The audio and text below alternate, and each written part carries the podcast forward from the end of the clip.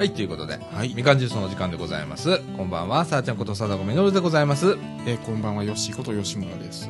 はい、ということで、えーっと、本日はですね、2014年のお10月25日の土曜日、時刻の方は18時27分という時間でございます。はい。え、あの、私、なんか鼻炎でね、鼻炎ですか。鼻炎なんです。うんあの、2日ほど前から。はい。で、くしゃみ止まんないわ、鼻水はだらだら流れるわ、みたいな感じでですね、はいえー今日はちょっとシュンシュンしながら、もしかしたらくしゃみの連発っていうのもあるかもしれませんが、えーなんかね、あのー今週ね、一週間ね、はい。あのーちょっと休んだの、あの、はいお仕事ね。はいあの、ぽっかり空いたのね。うん。あの、仕事キャンセルして。普段断ることないんだけどね、今回ちょっとね、あの、断っちゃったんだよ。はい。ね、ぽっかり空いたのね、一週間。はで、あの、うちのかみさん、2連休あったから、木曜日の晩からちょっと、どっか行こう、っつっい。おうて。で、あの、山陰の方へ、車でビーって行ってね。うんいいじゃないですか。はい。で、なんか知らんけど、鼻炎、みたいな。ええなんかむっちゃ寒かったで。ななんかね、急に寒くなりましたね、夜は。あ、うん。あの、向こうの方ね、えっとね、あの、国道の9号線とか走ってたら、はい。あの、温度表示がペーって出んねやんか。それ見てたらさ、うん時間に、えっとね、10時ぐらい、晩の10時ぐらいになったらね、8度とか出てたとこうがあすごいですね。た。寒かった、寒かった。本当に。まあ多分同じ時間こっちだとまた17度とかそんなんやと思います。ああ、寒かったよ。風邪じゃねえんだ。完全にね、鼻炎なんだよね。これでもまだマシになった方だからね。あ、そうなんですよ。うん。ずっと鼻にね、ティッシュ詰めてたから。あ あいやー、ほんと。ちょっとどきゃいきゃね。な、何、何が原因かもわかんないんだよ。ね、この時期。なんか花粉でもないしね。なあ、うんなんやろうな。なんでしょうね。らへんねんけどさ、ほんで今日あの、お昼過ぎに帰ってきたんだよね。はいねあの、ラジオあるからな、とかっつって、帰ってきて。で、資料をこう、はい。作ってね。うん。で、今日はね、あのータイムライン防災っていうね、はい。ことをちょっと紹介してみようかなと思っています。はい。あの、台風8号？えっ、と、7月はい。のね、台風8号から適用が始まった、これ意外と知られてないんですけれども、えータイムライン防災っていうのをちょっと紹介してみたいと思います。えっ、と、その他はもろもろという感じで、えー今日も、ね、はい。美味しいコーナーがはい。ありますので、はいそちらもお楽しみということでございます。はい。はい。ということで、みかんジュース、この放送は NPO 法人三島コミュニティアクションネットワークみかんの提供でお送りいたします。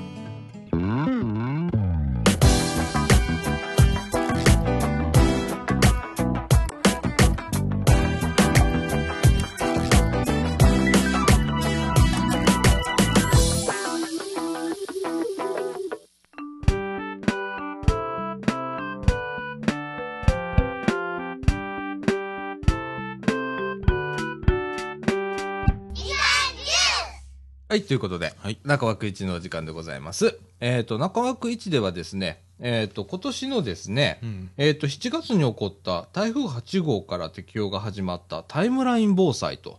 いうのをちょっと紹介してみたいと思います。えっ、と、タイムライン防災っていうのはね、防災行動計画っていううんらしいんです。ほう、で、これはですね、大規模水災害に関するタイムラインといううん。ことなんですね。ということは、あの、台風だとか、それから大きな気圧の変化だとか、そういうようなことで、水災害が起こると予測される場合に、あらかじめ、えー予測をしながら、うん。えー行動をしていきましょうというのがタイムライン防災。はい。タイムラインですから、時間を追って、ずっとこうね、予測しながら、こう、進めていきましょうということなんですね。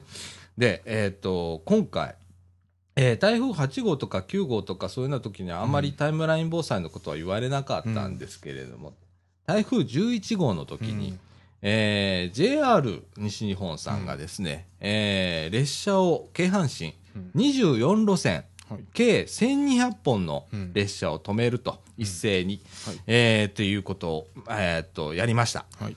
で、えー一応ですね、それもタイムライン防災に実は乗っかったうんことだったんですね。はい。で、えーっと、事実から言うとですね、えーっと、これね、非常に、非常にね、慎重に、あの、言わなきゃいけないんですけれども、まずですね、台風が、あー関西へ直撃したのがですね、えーっと、10月の11日の、おーかえー月曜日はい。だったね。で、えーっと、ごめんなさい、13日の月曜日だったんですね。で、えーっと、一応、お JR ではですね、プレスうとかね、あとはあの、ホームページ上でとか、えーでですね、えー10月12日のお日曜日、うんえーお昼過ぎに、えー運休の発表をあらかじめしたわけですね。はい1日前ですね。うんで、えーっと、もう、えー翌日の、列車はですね、えーっと、午後2時から、うんえー減便を始めて、えー午後4時には、はいえーまあ、ゴロにはってつけてたんですけれども、まあ、すべての列車のあの運行を取りやめますまあ。最終的には最終的には5時過ぎまで走ってたんですけど、まあ、それまでにはもう止まりましたそうだよね。はだから、あの、5時過ぎまで走ってた路線もあるっていう感じだよね。うん。あの、実際もうね、えっ、と、駅によっては、えっ、と、4時前には、うん。あの、列車が一本もないというようなところも出たりしたんで、あの、ね、それですごくあの、その後にね、いろんなこうネット上を見てたらですね、えっ、と、まあ、これ賛否両論うん。あると思うんですね。で、えーっと、まあ、JR の取った行動とか、そんなのちょっと後で、うん。はい。あの、あれしますけれども、まず、あの、タイムライン行動って、あの、どういうものかというと、国土交通省がですね、まあ、定めたわけなんです。まあ、定めたって推奨をしている行動ということになります、今のところ。で、えーっと、これね、あの、私今持ってる資料は国土交通省の資料なんですけど、これ一般にインターネットで PDF で、えー国土交通省見れます。で、えーっと、そのリンクをですね、ブログの方貼ってもらいますので、うんえーよかったらばそれ見ていただいてです、どんなものかというのを、はい。もあの見ていただければと思うんですけれども、えーっと、実際、えー120時間前、うん。まあ言ったら5日前だね。そうですね。から、まあ、大体台風の発生があって、まあ、ど、ど、ど、どこ通るかってまだわかんないんだけど、そこからまあ、えー注意をしましょうとかね。えーそれから、まあ、2日前ぐらいになったら大体まあ、うん。えー予想進路が、はいえー狭まってきて、うん。えー直撃するか、どこを直撃するかっていうのがわかると。はい。そうなると、まあ、交通サービスとか、えー公共交通機関なんかは、うん。えー運行停止予告をはい。をしてくださいということを、まあ、えっ、と、早めに周知してくださいとかっていうことを、まあ、タイムラインで、こう、進めていくわけですね。で、もう、えっ、と、24時間前にはですね、うん。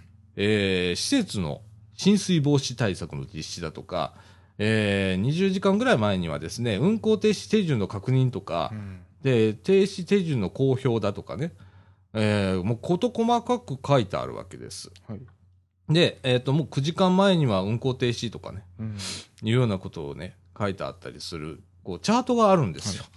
実際流れのね。うんこれは国土交通省が行動するえーことと、それから交通サービス、えー公共交通機関ですね、はい。が取るべき行動、それから市町村が取るべき行動、うん。それから最後にですね、住民が取るべき行動っていうのもはい。ちゃんと、あの記載されてるんですね。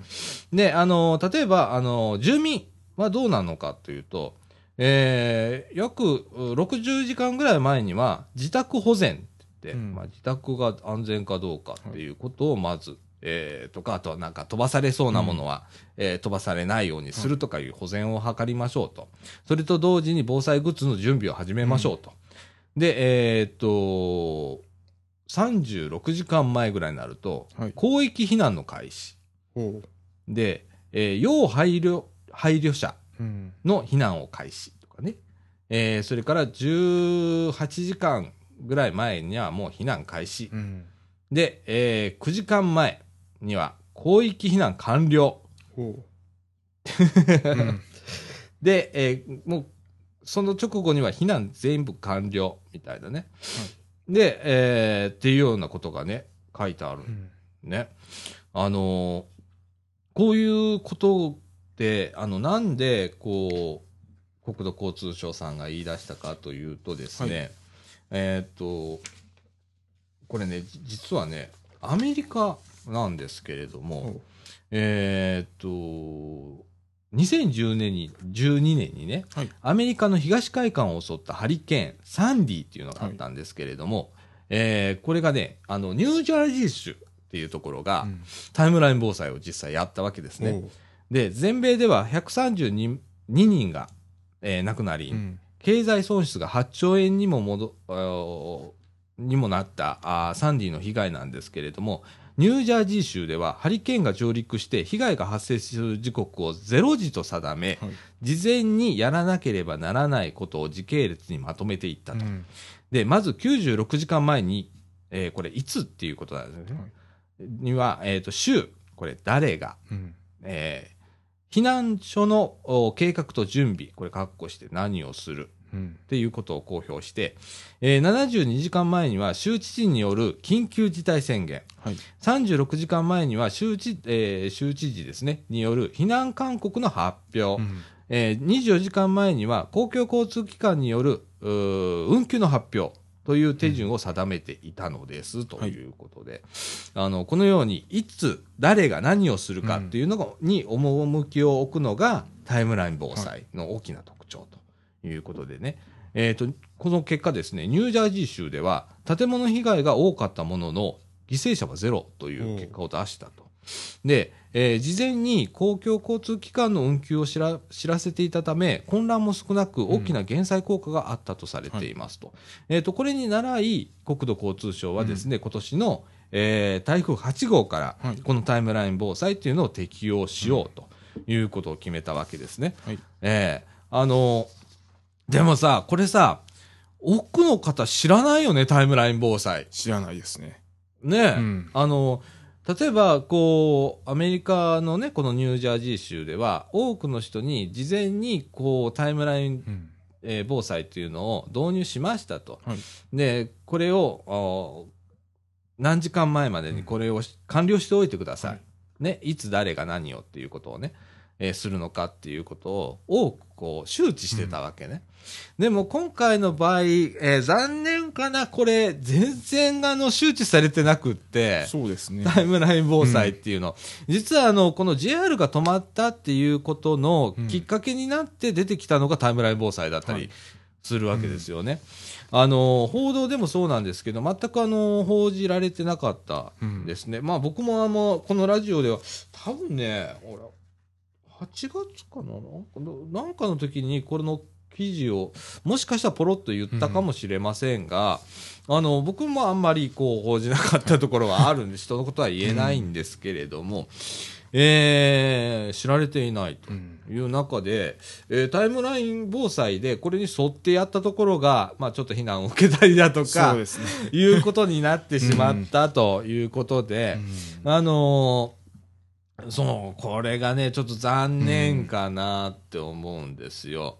で、えーっと、このね、えー事前にこう予測しながら行動していくっていうことに対して、はいえーまあ、賛否両論、うん結構今でもネット上ではいろいろな意見が、あの、されてて、まあ、それは別にいいことだと思うのね。関心も出てきて。はいで、えーあの、経済損失という言葉を、が最近ちょっと出だして、はあの、こういうことをやると、やっぱりあの、例えば今回でも、百貨店が早く閉まったりだとか、えー商店が早く閉まったりだとか、えーっと、まあ、今回は祝日だったので、はい。えー会社員とかは、まあ、家に大体いただろうけれども、平日に起こったら、えーこれ出社うん。規制みたいな感じで、えー今日は会社お休みですとなった時の、えー経済効果はい。っていうのがね、うん。どうしても出てくると。それをどう考えるか。うん。えーあまりこう敏感になりすぎると、そこら辺が、あのーえー空振りを、ん。まあ、かもうこういう防災っていうのは空振りありきだから、はい。別に僕はいいとは思うんだけど、もうねね、うん。えー例えば今回でも、えー直撃はしたけれども、はい。威力っていうかね、その、えー台風の、その、えー何、強さ？勢力。勢力うん。はだいぶ弱まってたから、あの、予想よりもかなり弱まって上陸しましたから。ねえ、うん。だからまだ良かったけれども、直撃をして、そのまま勢力を保ったまま直撃した場合は、えらいことになる。その判断をどこでするかとかね、うんなってくると、これ誰がするのかというとこ,、ろと、例えばね、あの会社とかだったら、えーまあ、上層部だとか、ね、そういうところが、まあ、会社、明日休みにするぞとか、やるぞって決めるわけよね。で、えー一個人がこう決めることではなくなってくるっていうところで、はい。あのーその判断をね、難しいのは。はい。どの、どの勢力で来るかだとか、えーどの経路で来るだとか、うん。もしかしたら台風だってそれるかもしれないけれど、どこで英断していくはい。かっていうところが非常に難しい、うん。えーこのタイムライン防災の一番難しいとこなんですけれども、あの、なるべく僕は、僕個人の思いはね、あの、最悪の想定っていうのが、うん。やっぱ防災の一つの、はい。えーことだと思う、うん。大切なことだと思うんですよ。で、やりすぎると経済効果っていう部分でうん。大きな影響を受けてしまう。はい。とか特にあの、都会ね、うん。都会で列車を止めると、やっぱそれだけの人の動きが制限されたりしてとか、あの出てくるのでとかってあるんだけど、でもどっちを取るかっていう判断を最終的に誰かがしなきゃいけないし、それがあの自分だったりもするけれどもね、うんあの例えば会社がね、今日は会社開けるってなっても、うん自分の判断でやばいと思ったら行かないとか、うんそういうこともね、考えなきゃいけないわけじゃそないですすね。。うん。ねえ、例えば、あの、うちの、うちなんか自営業だからさ、はい受注してて、例えば出張作業ってあったとするよね。お客さんは、あの、その時台風来ててね、うんお客さんはその日にやってくれとはい。言うかもしれない。僕、でも、あ、今日危ないと思うからや、うん。もう後日しましょうよみたいなことがちゃんと言える世の中になるのかとかうん、さまざまな問題が、はいえーこれに付随してやってくるとは思うんですけれどもね。はい。あのー今回は、あのー祝日最終日うん。だったわけですよ。この台風直撃が。で、JR も、えー祝日最終日の、えー昼過ぎからはい徐々に、えー運休を始め、えー16時に、うんえー全面運休ということを踏み切ったわけです。で、その後に JR 東海も同じことをやりました。えー時間はずらしましたけれどもね。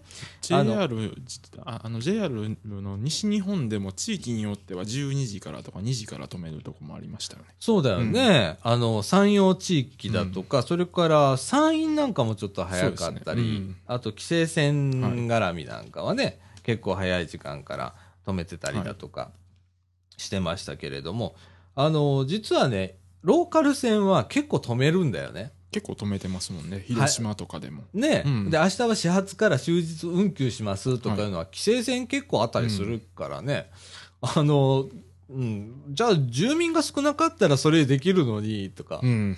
いうこともあるじゃんか。ねあの、都会でそれすると大きな問題になって、まあそれだけ人がいて、えーまあ重要なインフラとして、うん。あの、公共交通機関として、はいえー機能してるから仕方ないのかもしれないけれども、あの、公共交通機関っていうね、一つのこう、えー言葉が、えーこの、あの、議論の中にも出てくるんだけど、えー例えば、運行を続ける義務っていうところの、と、でも、安全は絶対的に守らないといけないっていう根幹の義務もあるわけ。はい。その二つがあるわけね。はいで、えーっと、でもね、僕は、えー安全は絶対に貫き通さないとダメだと思うの、うん公共交通機関っていうのは。まあ他もそうだけど、どんな業種だってそうだけど、基本安全なんだよね。で、そこに、えーその次に、その運行の、うん。えーはいを守るという、えー義務っていうのが後についてくると思うねんけど、そこら辺がね、うんまだね、あの、議論が、ちょっとこう、ネット見てたら、うーん、って思うことがあったりして、あの、いろんなことが、こう、こう JR さんね、あの、あ、まあ、一つこ今回ね、ちょっと、はい。指鉄は動いてたわけさ。う動いてましたね。うん それもあん普まり段通り動いてました。お遅れもなくね、動いてたわけね。はいで、えー近鉄さんなんかは、まあ、えー特急列車が、を運休したりだとかはしたけれども、まあ、京阪神に関しては、まあ、私鉄はほぼ平常通り動いてたわけですね。そうですね。で、地下鉄が振り替え輸送になってるぐらいでしたから、そうだね。新大阪から。うん、で、そういう状況の中で、えー JR は、まあ、一律、うん。全部止めちゃったと。うんまあ、まあ、在来線は全部止めちゃったと。ね、まあ、新幹線がね、はい新幹線は動いてたんでね。新幹線動いてたんですよね。うん。うんまたそれがまたことをややこしくややこしいですけどね。そうなんですよ。なんで新幹線走れんのに在来は全部止めるんだとかあんねんけど、よ。まあ、あ、これにはね、まあ、あの、僕ら、あのね、はいよしも俺もどちらかというと鉄道マニアだから、まあそこら辺ちょっと察しがついたりするんだけど、あのー JR さんと私鉄を一概にして比べてはダメなところが実はあって、あの、それは運行範囲っていう問題なんですよ。で、えーっと、例えば阪急だったら、うんえーっと、長い線でも何十キロで済んじゃうそうですね。運行期間、うん区間がね。でも、JR の長い列車とかになってくると、例えば新快速1本取っても、北は敦賀から南は播州赤穂まで行く列車がはい。バンバン走ってるわけね。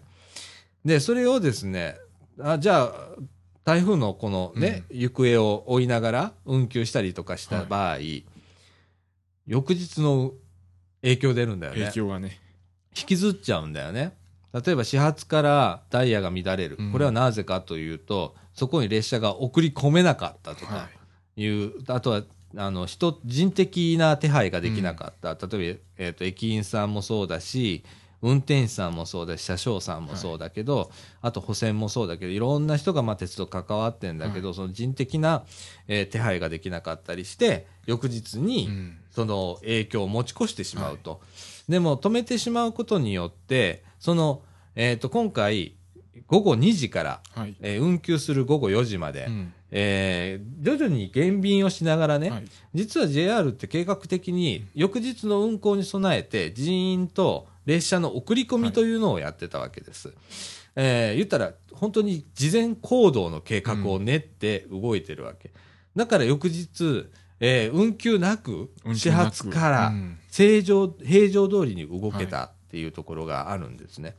そういうことをね、あのー加味して、うんえーちょっと論じなきゃいけないところがあったりするわけですよ。一律に鉄道というからといって、あのー阪急と JR ととか、うんえー阪神と JR とって比べるっていうわけにはいかないはい部分もあったりだとか、例えば、あのー今まででもね、えー長距離列車、はい。例えば特急、まあ今はめっきり減りましたけれども、特急っていうのは結構、えーバンバン止めるんだよね。バンバン止めてますね。うん。うん。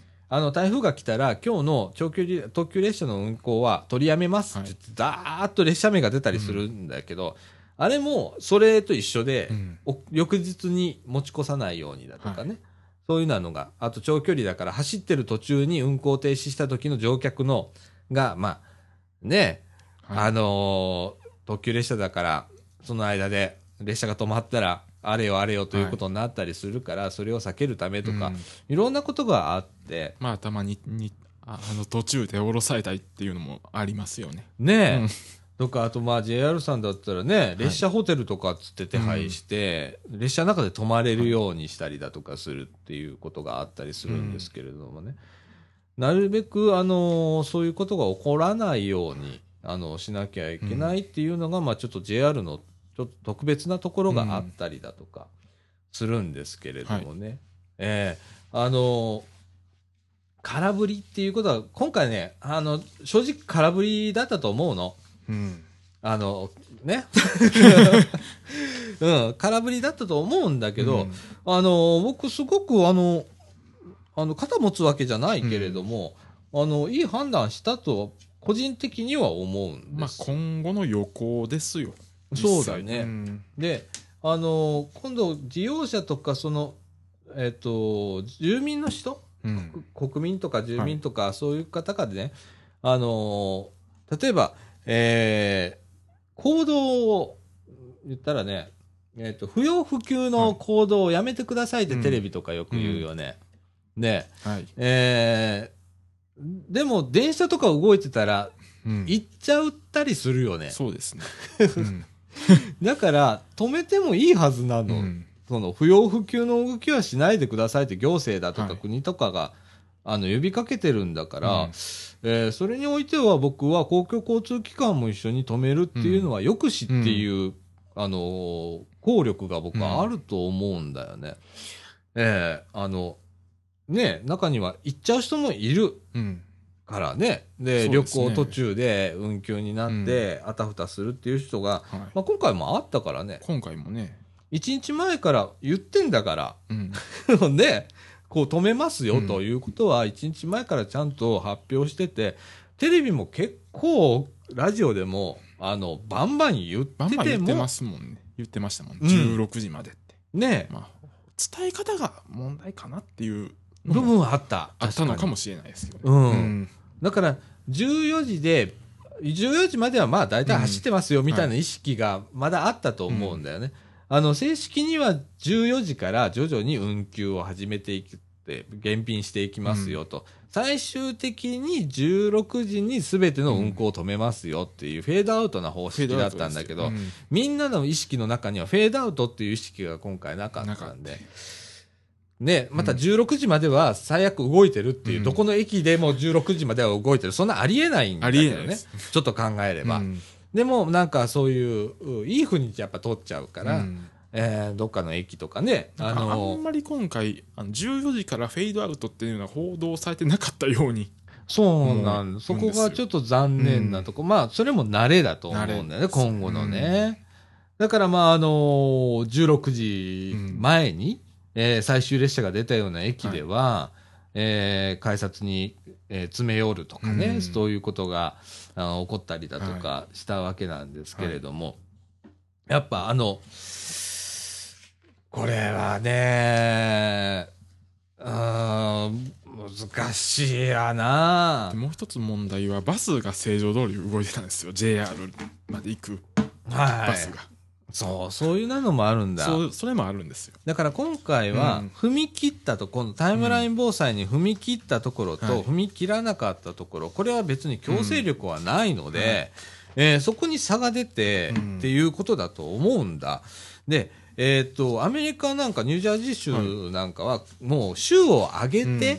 えー取り組んだっていうところ、あと周知もしてたっていうところに違いがあって、うん。滑り出しとしては、えーまあ、周知という部分でうん。まず、えーまずね。失敗したということと、まあ、だって住民もこれタイムライン防災に関しては、住民も関わることになってるますもんね、うん。う。ん。ねえ。これがね、あの、周知されてないっていうのが、ちょっと、うん。まあ、これからの課題かなと。はい。いう感じですね。で、あまりこう、うん、敏感になりすぎても、うん。先ほど言ったように、あの、経済損失っていう問題も出てくるので、えー慎重に適用しながら、えーしていかないといけないだろうし、あの、例えばこう、失敗、予測に失敗して、ある鉄道会社が、ね、あの、止めちゃったとか、あとバス会社でも何でもいいけど、行政がし、はい。あと、避難しなさいって言ったけど、全然違うところに台風が行ったとかっていうのは、僕はこれ結果論だから、ね、そうですね。それで、あの、例えばね、予測が甘くって、えー直撃食らって被害が大きくなるっていうことを比べると、どっちがいいのかっていう価値観の差もね、はい。今回の、あの、議論の中で、うん。えーいっぱい見たのね。はい。うん。だからまあ難しい問題だなと。うん、賛否両論あっていいし、その価値観もあるし、ね、えー、まあ難しいんだ、これ。難しい本当に。あの、多岐にわたることなのでね、えーあの、皆さんちょっとね、あの、国土交通省の、はい。おホームページの方にですね、えっ、と、大規模水害、えーごめんなさい、大規模水災害に関するタイムライン、かっこ防災行動計画の流れということで、タイムライン防災っていう検索してググっていただくくとですね、えー出てきます。はい。この PDF も、あの、トップの方に出てきますんで、あの、それとあの、ブログの方ね、うん。えーに出しておきますんでね、リンクを。あの、一回ちょっと目を通していただいて、はいどんなものかということをちょっと調べていただきたいなと思います。はい。ということで、えっ、と、タイムライン防災、非常にうん知らないと いう話題でございました。はい。はい。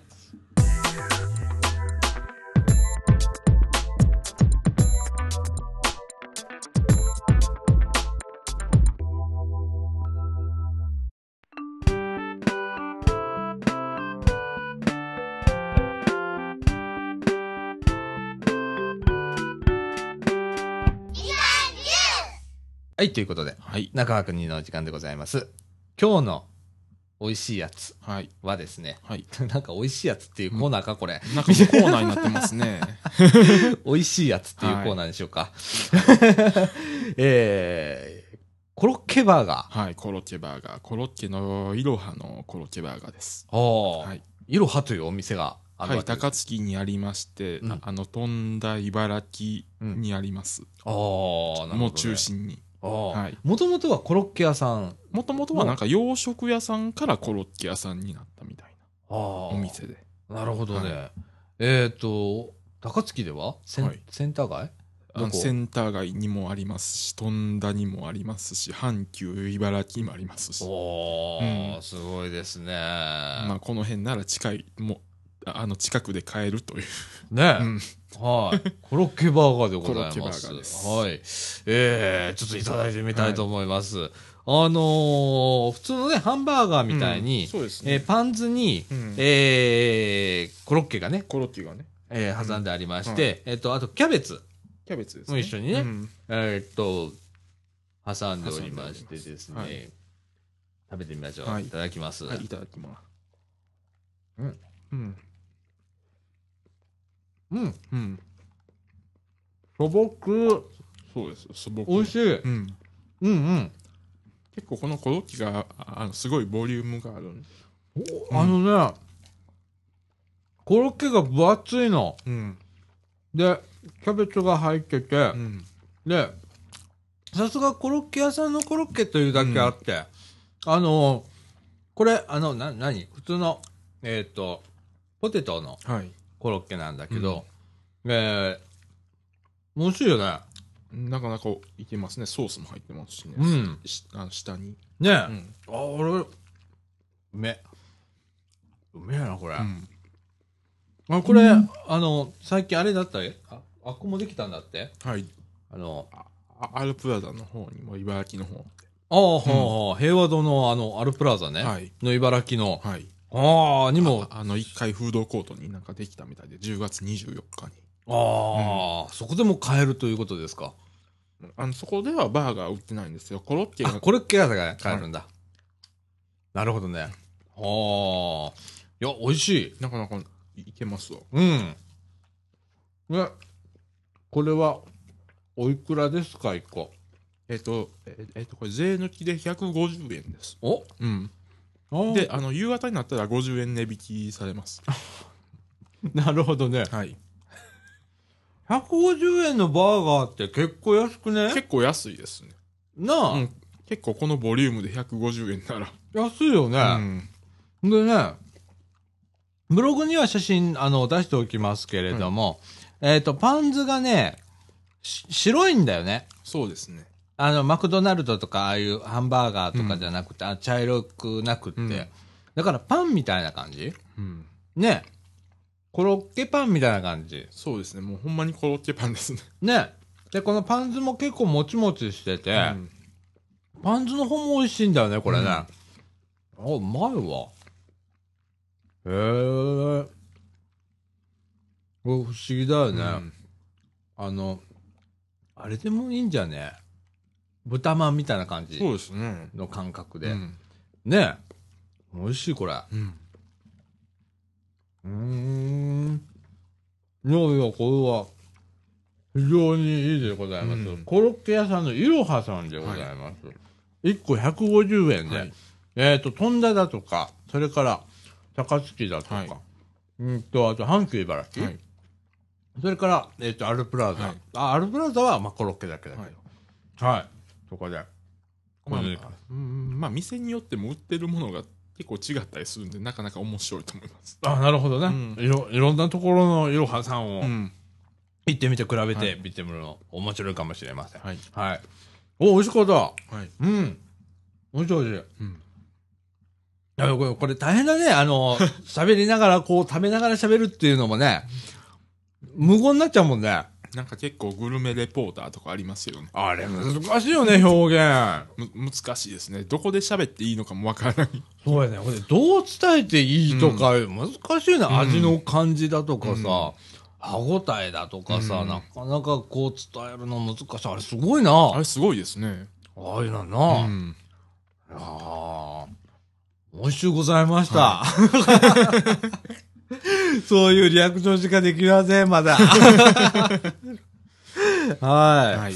えー今日は、いろはさんのコロッケバーガーでございました。はい。はい。えっ、と、それからですね、えっ、と、10月23日っていけるね。ん？まだ、あ、もう終わってんね。25ですね。終わってるね。はい。えっ、と、そんなもんなんだ。はい。えーこの後もうエンディングいっちゃう？はい。はい。じゃあ、この後エンディングでございます。はい。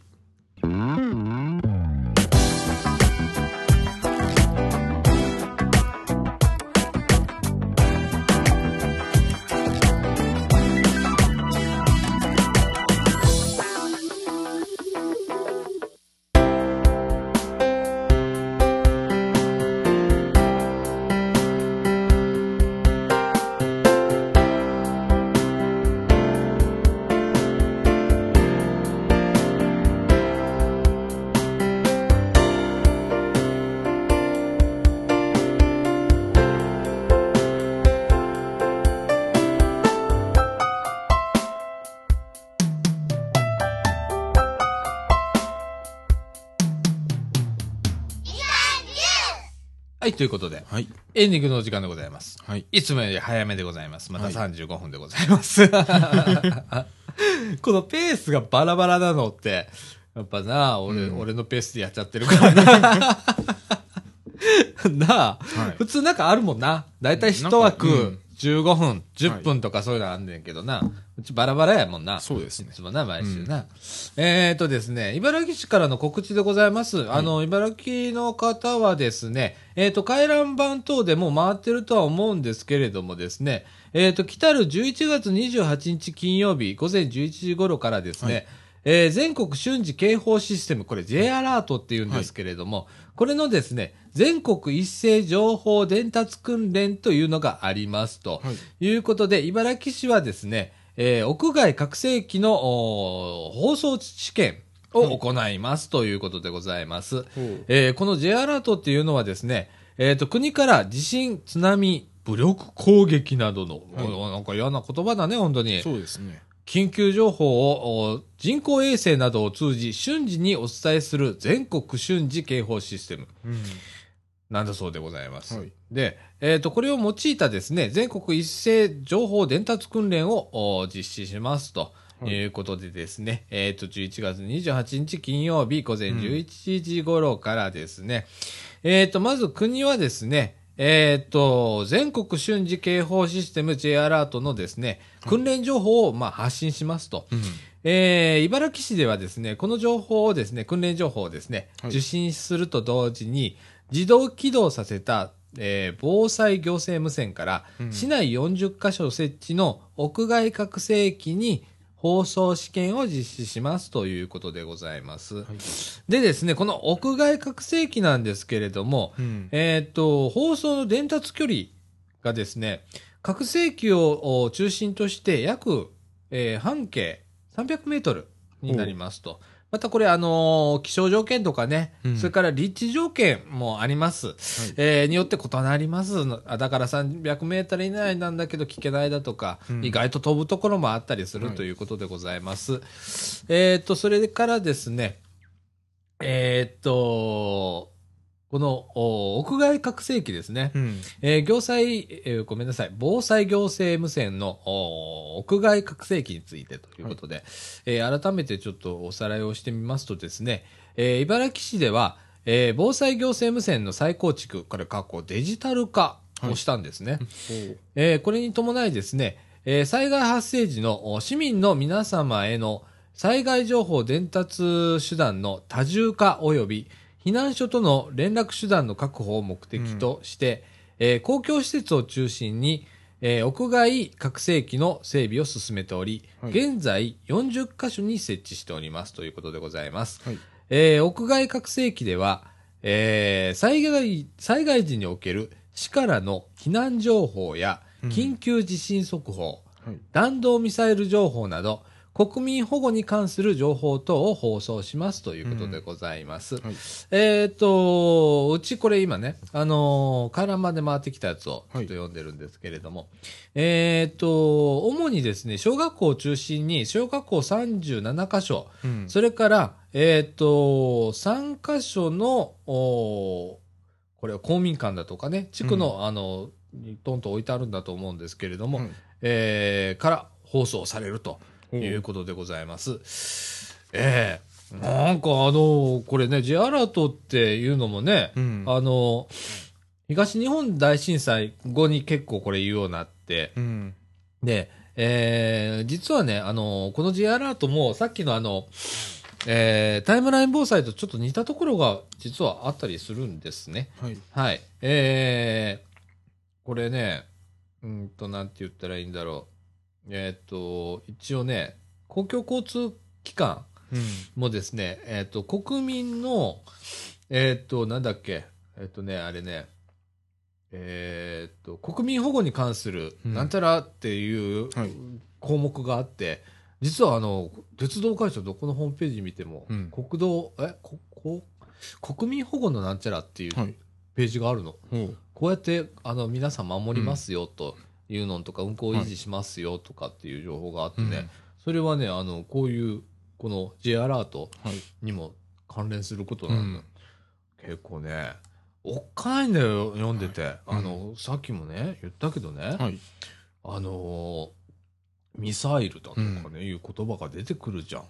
はい。武力攻撃だとかさ、弾道ミサイルだとかっていうようなね、言葉が出てくるんだけど、うん。いやーなんかおっかないよね、こういう言葉が出てくるって。そうですね。ねえ、うん。もうあの日本人として、えっ、と、麻痺しているのか、平和ボケをしているとして捉えるのか、うん、こういう言葉が出てくるっていうことを危惧しなきゃいけないのか、僕もにはまだ未だにちょっとよくわからないところが正直あるんだけど、おっかないね。何が起こるかわからないとはいえね。うんうんなんかおっかないなと思うね。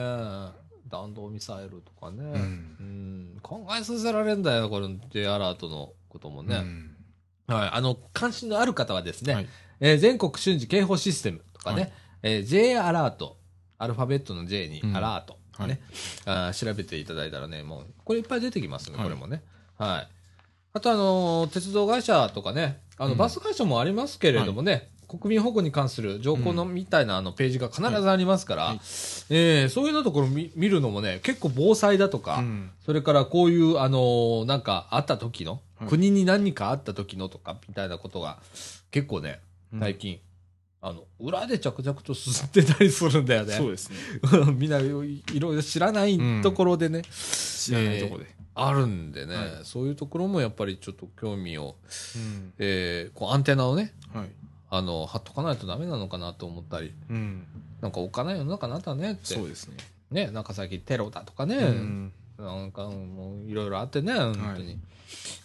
えっ、と、その中でガラリと話題を変えましてですね、はい。えっ、と、先週もちょっとお伝えいたしましたけれどもですね、えー卓球大会ありますとはい。いうことで、本当に話題がコロコロ変わりましてすいませんね。はい。はい。えっ、と、スポーツの秋となりましたということでですね、えっ、と、この三島地域ではですね、恒例となりました、あー卓球大会をですね、はい。今年も開会いたしますということで、地域の皆さん、卓球で交流を深めましょうということでございます。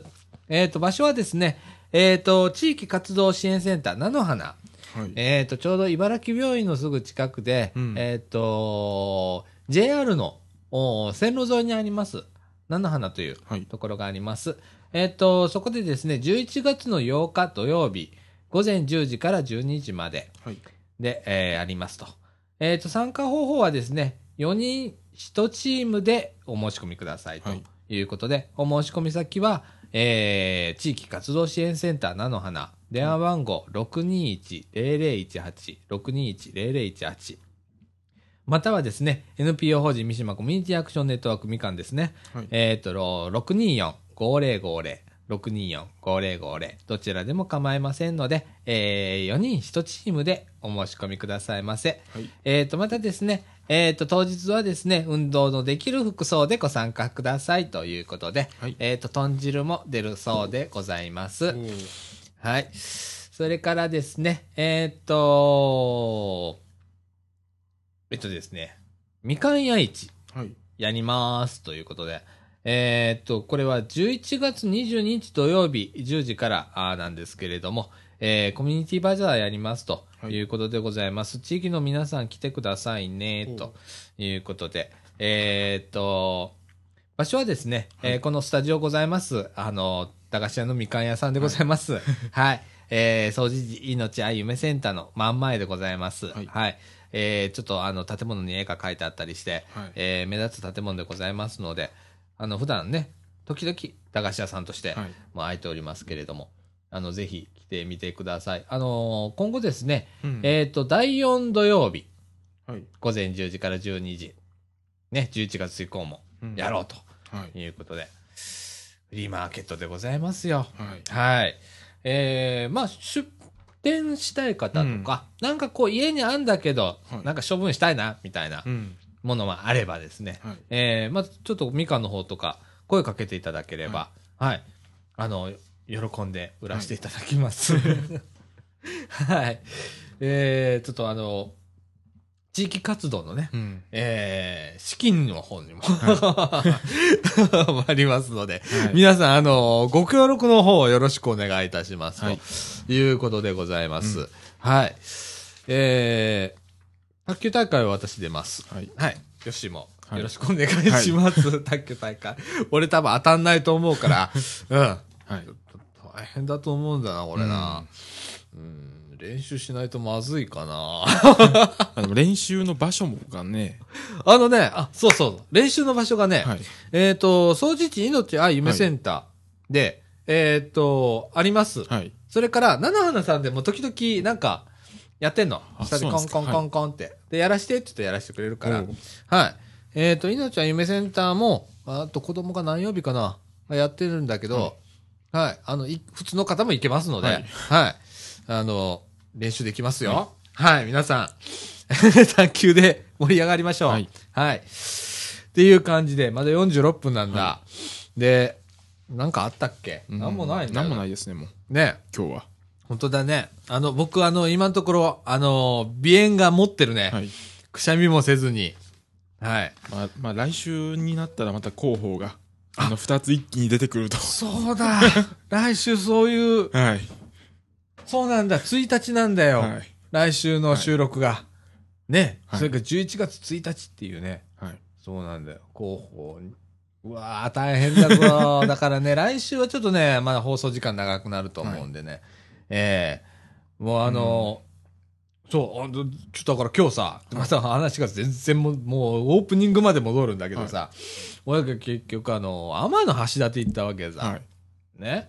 えっ、と、かみさんと、かみさんの、あの、お父さんお母さんとね、はい4人で行ったのさ。うんで、えーっと、俺多分ね、子供の頃からね、以来行ってなかったと思うんだ。だから全然記憶になかったのよ、天の橋立ってどんなとこなのかなって。めっちゃええとこやな、天の橋立。そうですねさすが、うんあの、ごめんなさい、ゲップしちゃった。日本三景の一つだね。はいねえ。あの、また覗きの方は行かなかったんだけど、うん、あの、手前の方、あの、あの、何よ橋が動くやつあるね。そうです船がこううん通るのにね、あの、橋がぐるりと回って、あの、90度回転して、うんそこにあの、船が通れるみたいな。うん結構通ってたね、あれ。1時間に何回も通ってたから、おこれ開けたり閉めたりするんだ、本当に、とかと思って。結構大変ですよねあれねえ。面白かった、なんか見てて。で、あの、カフェ？うちはいこれカフェ好きだからさ、カフェが多いんだよ。割とこう若者が行けるお店へがー結構多かったりだとか、えー雑貨屋さんがあったりだとかって言って、ええあのうちねあの天の橋だってね言ったら松林がだーっとあるようなとこ、あそこまでは行かなくってその手前で終わったね。はい。カフェ行ったりだとかあの雑貨見たりとかとかして、それだけでも十分楽しめたんで。はい。でもうあの昨日それ行って、はい。で今日はもう朝からあのかみさんの実家ではい。行って、朝飯食って、うん。10時にはじゃあつって帰ってきたんだけどね。そうあの今日さこっちは晴れてた？こっち晴れてました。ねえ、はあのね今日はえっと1時ぐらいだったかなはい。高槻の山間部雨降ってたぞあ、そうなんですか。うん。で、うち、昨日車洗ったのさ、はい。あかみさんの実家でね。あの、あ、あれ、やっぱ車洗うと雨降るんだね。まあでもやっぱり、あのー天気は違うんですね。北の方と南の方で。ああ。全然。違うし、寒いしね。うん。あのね、今ね、あの、そうだな大体あの、福知山とかで10度とかって言い出すと、あっち方面行く人ね、ちょっとジャンパーとか、うん。一枚羽織るもの必要ですね。そうですね。めちゃくちゃ寒かったです。うんはい。あの、天気が良かったんで、昨日なんかはちょっと暖かかったんだけど、やっぱ朝晩めちゃくちゃ寒い。おあのさ、吐く息白いんだぜ、朝。えー、まだこの辺ではまだそこまで行ってないですもん。なあ。で、えっとね、綾部なんだけど、うちのかみさんの実家。で、綾部なんかすっごい霧が出るのさ。はいで、。毎朝、あの、霧やね。うん。視界悪いね。だからちょっと。と、えーっと、由良川はい。を挟んで向こう側に山があるんだけど、そっちになったらもう山見えないぐらい。はい。朝ね、それがね、10時ぐらいまで続くのよ。えー、10時ぐらいになってやっとこう晴れてくるみたいな感じでね。もう朝はなんかどんより。おー霧でどんよりっていうね、面白いとこなんだけどね。はい。あの、鉄道の話していい？まだあと10分あるから。次は鉄道ですか。うん。いはい。や、それでね、あの、向こう行ってさ、久々にあの、電車見てたのよ。はい。たまーに参院選、あの、うちのかみさんのはい。家の目の前がか参院選だからさ、はい見てたらさ、あの、特急型、昔のこ特急色はい。走ってんね。走ってますね、向こうは。381系って、もともとね、あの、黒潮とかはい。に使われてたやつが、向こうへドーンと行ってド、ンって言って。頑張ってんね。頑張ってますね。ねえ。だいぶあの、外装くたびれてたぞ。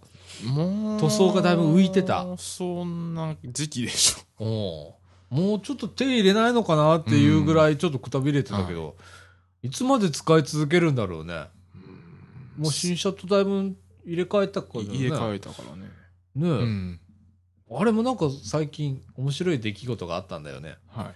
あの、振り子を今までオフして、あの、あーちょっとマニアックな話になるんだけどね、もともとその、ね、381系っていう電車があったわけですよ。はいで、それはね、あの、まあ、シナノっていうやつとかね、はい列車とか、それから、えっ、と、あれはど、なんなんだっけ、ヤクモ、はい、役白尾線でね、はい。岡山からこう、えー米子行って、はい。で、出雲市の方へ抜けるような、あの、列車だとか、それから黒潮うん。に使われてた車両なんですけれども、あの、割とカーブが多いとこなんで、それを高速に走れるように、はい。あの、車体が斜めになるね。そうですね。こうね、お尻を振りながらみたいな感じの、うん。こう、自分で車体を傾けながら。走るっていう列車、い変わった車両なんですけど、あれが向こうへ行って、はい。で、あの、参院選へね、うん。行って今走ってるんですけど、はい。最初の間、その、振り子型オフしてたよね。ロックしてたんだよねロック。してましたね。で、最近乗り心地が悪い、あれもう古いからっつって、うんは振り子をオンにしたら乗り心地が良くなったから、振り子オンにしてんだよね、今。はい。面白い使い方するよね。スピードアップとして使わずに、乗り心地を良くさせるために、はい。振り子使うってね。うんあの、昔よく言われたじゃん、あれがよく走ってる頃。あのーよく気分が悪くなるはい。って。まあ、よく言われてますね。確かに俺ね、黒潮ではあんまりないんだけど、うんあのー、ヤクモ乗った時に、はい岡山から、えっ、と、松江行く時に乗ったんだけど、あれ乗った時にちょっと俺気分悪くなったもん。あのね、独特なんだよね。うん。お尻がね、スーッと傾いていく感じう。ん。あの、足元すくわれるみたいな感じで、ふーっと曲がっていくんだよね。で、今の新車、はい。例えばね、えっ、と、スーパーハクトはい。とかね、ああいうのも振り子なんだけど、今のはね、制御式振り子って言ってね、あの、あらかじめ、えっ、と、マップ情報、地図情報とか、あと GPS とね、で、位置情報をこう照らし合わせて、はもうカーブの手前からあらかじめキュッと曲げるんだよね。そうですね。だから、あんまり違和感ないんだけど、古いやつは機械式だからさ、はい。あの、遠心力感知して、うんその遠心力でお尻振るみたいなは感じなんだよね。い。うん。なんかめっちゃくちゃなんか、あと揺れ戻しとかね、はい。カーブ曲がりきってから、うん。お尻が戻ってから揺れ戻しするんだよね。あれで気分悪くなったことあるけどね、一回ね。ああ、でも、はい不思議な用途に使われるようになったそうね。ですね。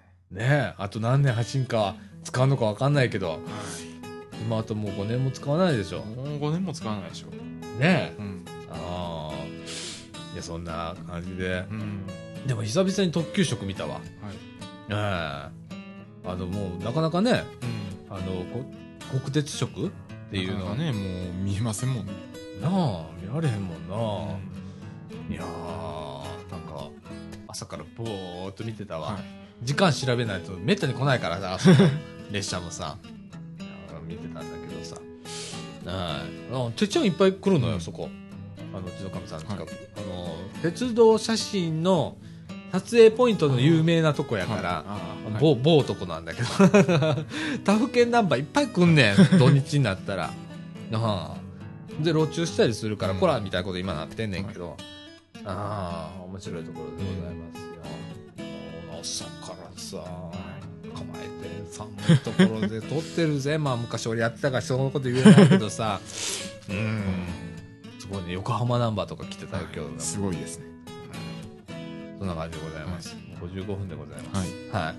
えー来週はですね、えー広報のはい。高槻と広報の茨城、日本、はい。拾い読みでございます。大変でございます。ははいい。なんで、また、あのーお聞きくださいませ。はいということで、今週はこんな感じで終わります。はい。はい。ということで、みかんジュース。この放送は NPO 法人三島コミュニティアクションネットワークみかんの提供でお送りいたしました。今週のお相手は、さあちゃんこと貞子みのると。えっ、と、えーえーと、えっ、と、よしこと吉村でした。はい。ということで、また来週。さよなら。さよなら。